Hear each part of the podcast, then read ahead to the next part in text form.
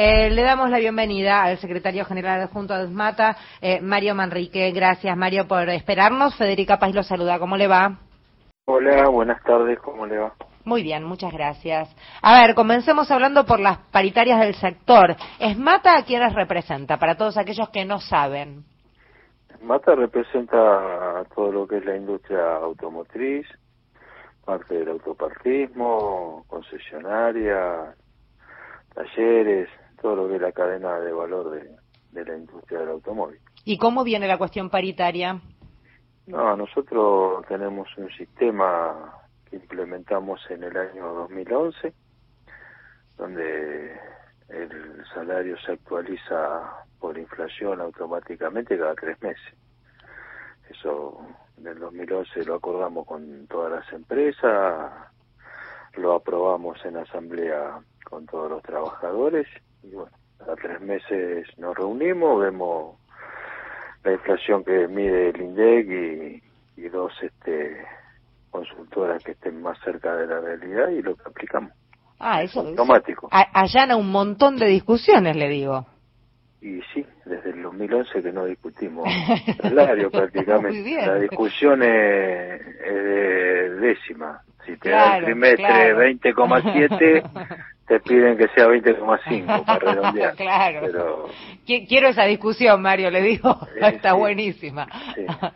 Ojo, nos costó hacerse entender a un montón de funcionarios al principio, pero gracias a Dios lo, todos lo entendieron y, bueno. ¿Qué tal, Mario? Mario Giorgi el tema lo tenemos eh, encaminado. ¿Cómo va, eh, Mario? Mario Giorgi. Eh, mm, Mario. Es un mecanismo no solamente interesante, sino porque además los trabajadores ven el movimiento, ¿no? De las automotrices como para establecer cómo anda el negocio, ¿no? Sí, sí, la verdad que este, el poder adquisitivo de los trabajadores en las automotrices, en las autopartes, este, eh, está actualizado, gracias a Dios la industria está creciendo. Este, sí, debo ser honesto y tenemos dificultades quizá en las actividades eh, más pequeñas como son los talleres mecánicos que ahí quizá nos cuesta llegar a, a los montos salariales que a nosotros nos gustaría, pero eh, vamos encaminados a, a, poder solucionarlo. Le puedo hacer una pregunta que tiene todo el derecho de no contestármela, por supuesto. Eh, eh, ¿De qué se ríe? Yo te no le pregunté nada. Porque es ah. como, a veces los compañeros me dicen, mira que te van a hacer una pregunta difícil. no, la mía digo, es... es... la pregunta difícil? Hay que contestar con la verdad. Claro, Después... La, mía, a lo mejor es indiscreta porque a mí me dijeron que no es de ah. buena educación preguntar cuánto gana la gente y demás, pero a veces sirve como referencia para entender un poco. Eh, en Igual es muy amplio el sector que usted describió, por lo tanto, a lo mejor la, la, pregunta puede caber en ese operario que recién entra a una planta, a lo mejor, para tener un, re, un referente de qué salario estamos hablando. En las terminales vos tenés un promedio salarial de básico de 250, 240 mil pesos. Mm. ¿Mm? Sumado a los adicionales, la antigüedad, y bueno, eso va engrosando el salario. Se lo pregunto también porque uno, con, e, con estos delirios que estamos viviendo, uno pierde escala también de cuánto es un salario digno, cuánto. ¿Se entiende lo, a, lo, a dónde voy? ¿Lo puedo decir Paco? ¿Usted sí, Paco? sí. Todo me dicen Paco. Si me dicen Mario, ni, ni vuelta me doy. bueno, Paco. Este... Un nombre noble, de todas maneras, Mario. Sí. Este... No, obvio, obvio, colega. Eh, el... No, el, el, la, la, pregunta que hacía Federica es, es así, ¿no? Este, hoy uno piensa que un salario de 200 mil pesos es un muy buen salario. Uh -huh, uh -huh. Y es un salario era muy buen salario quizá el año pasado. Claro, claro. Hoy es un salario, es un salario.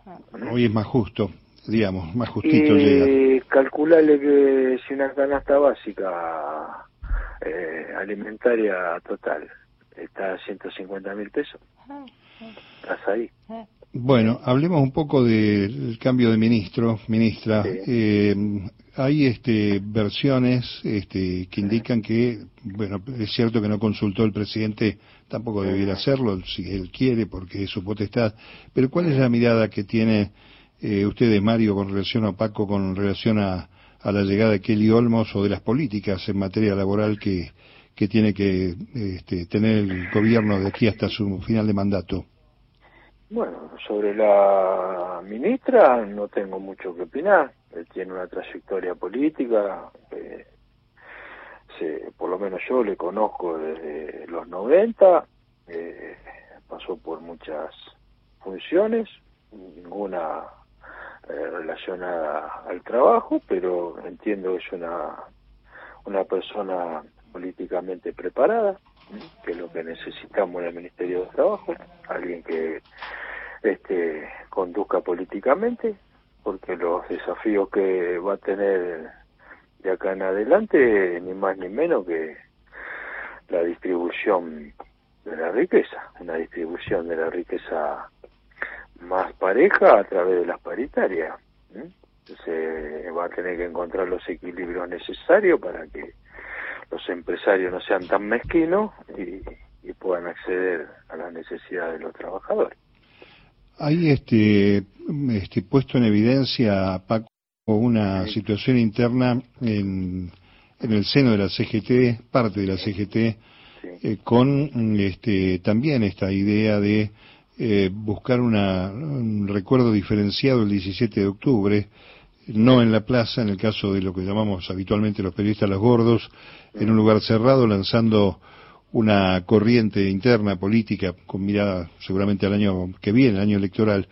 Eh, ¿Qué pasa del otro lado? ¿Qué pasa del frente sindical, que del lado de la corriente federal cuando sucede esto en el movimiento obrero? No, nosotros, eh, yo pertenezco al, al Frente Sindical que conducimos junto con Pablo Mozano.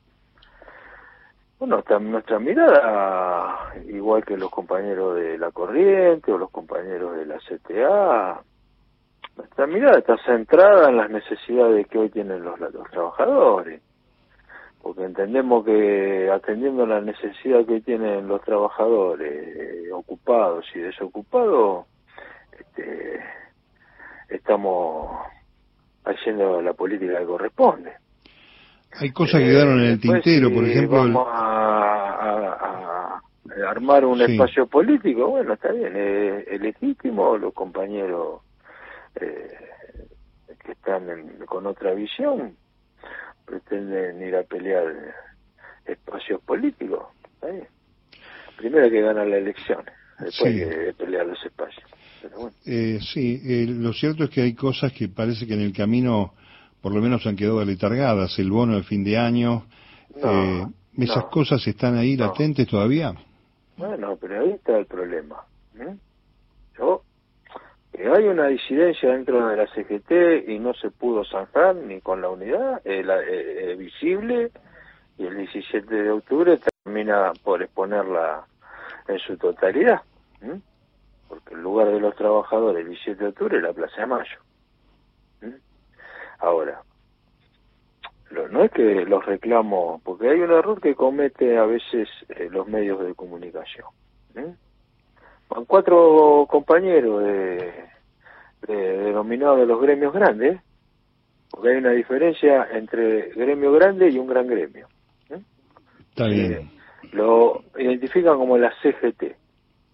Y la CGT es cuando va en su conjunto.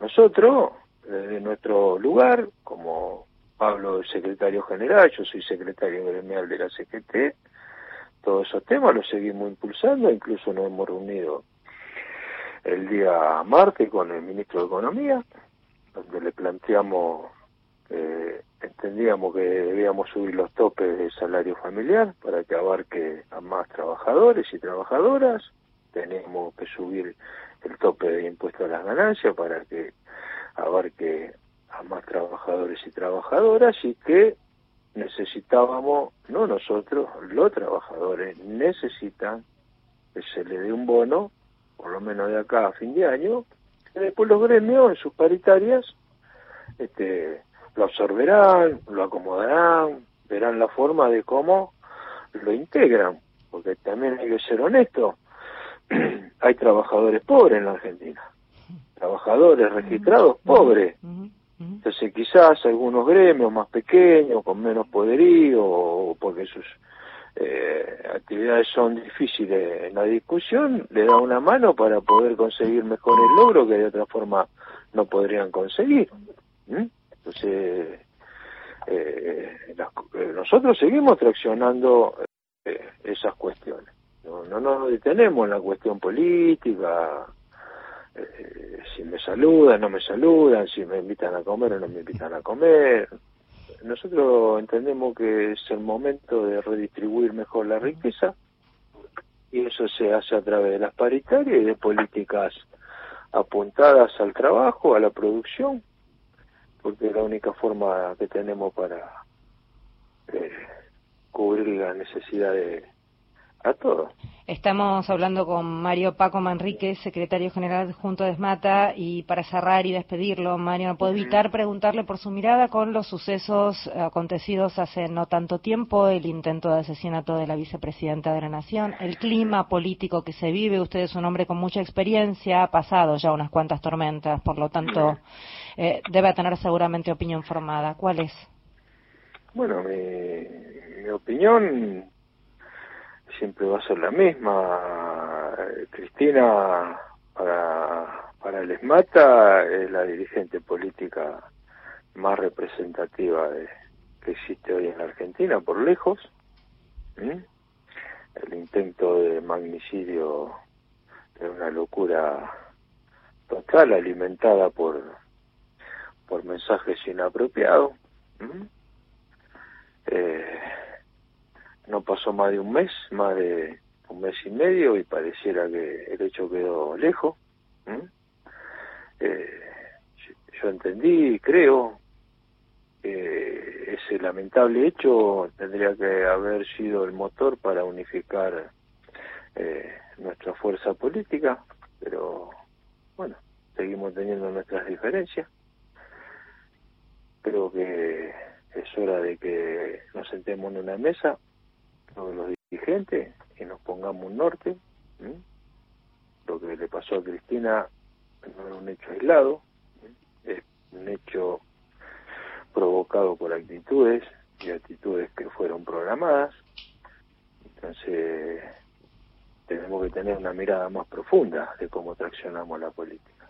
Desde nuestro espacio político y desde la oposición, pero la oposición es evidente que le pasó de largo, no le interesa, está muy preocupada por terminar de destruir este país, porque ya no te lo ya no te lo dan, ¿entendés? Te lo dicen cuando el el expresidente Macri, eh, a Majul, le contesta que el gobierno en una en una reacción popular se tiene que bancar los muertos y Macri dice que sí, que se los tiene que bancar, bueno, ya sabemos a dónde va. Ahora, ¿por qué una persona que intenta que su fuerza política vuelva a gobernar te dice semejantes barbaridades? Es porque está viendo que del otro lado quizá no estamos lo suficientemente galvanizados y unidos como para poder enfrentar las elecciones. Esto te lo digo con total crudeza y te lo digo ah, con pesar y te lo digo con preocupación y también con el compromiso de, de poder traccionar que en poco tiempo todo nuestro frente político vaya por la misma vereda, todos juntos al mismo lugar. el lugar que debemos conseguir es, es volver a recrear una Argentina con oportunidades para todos. Gracias por hablar con nosotros, Paco. No, usted, muchas gracias por llamar. Saludo a la audiencia. Gracias. Eh, Mario Paco Manríquez, quien estaba hablando, secretario general adjunto de ESMATA.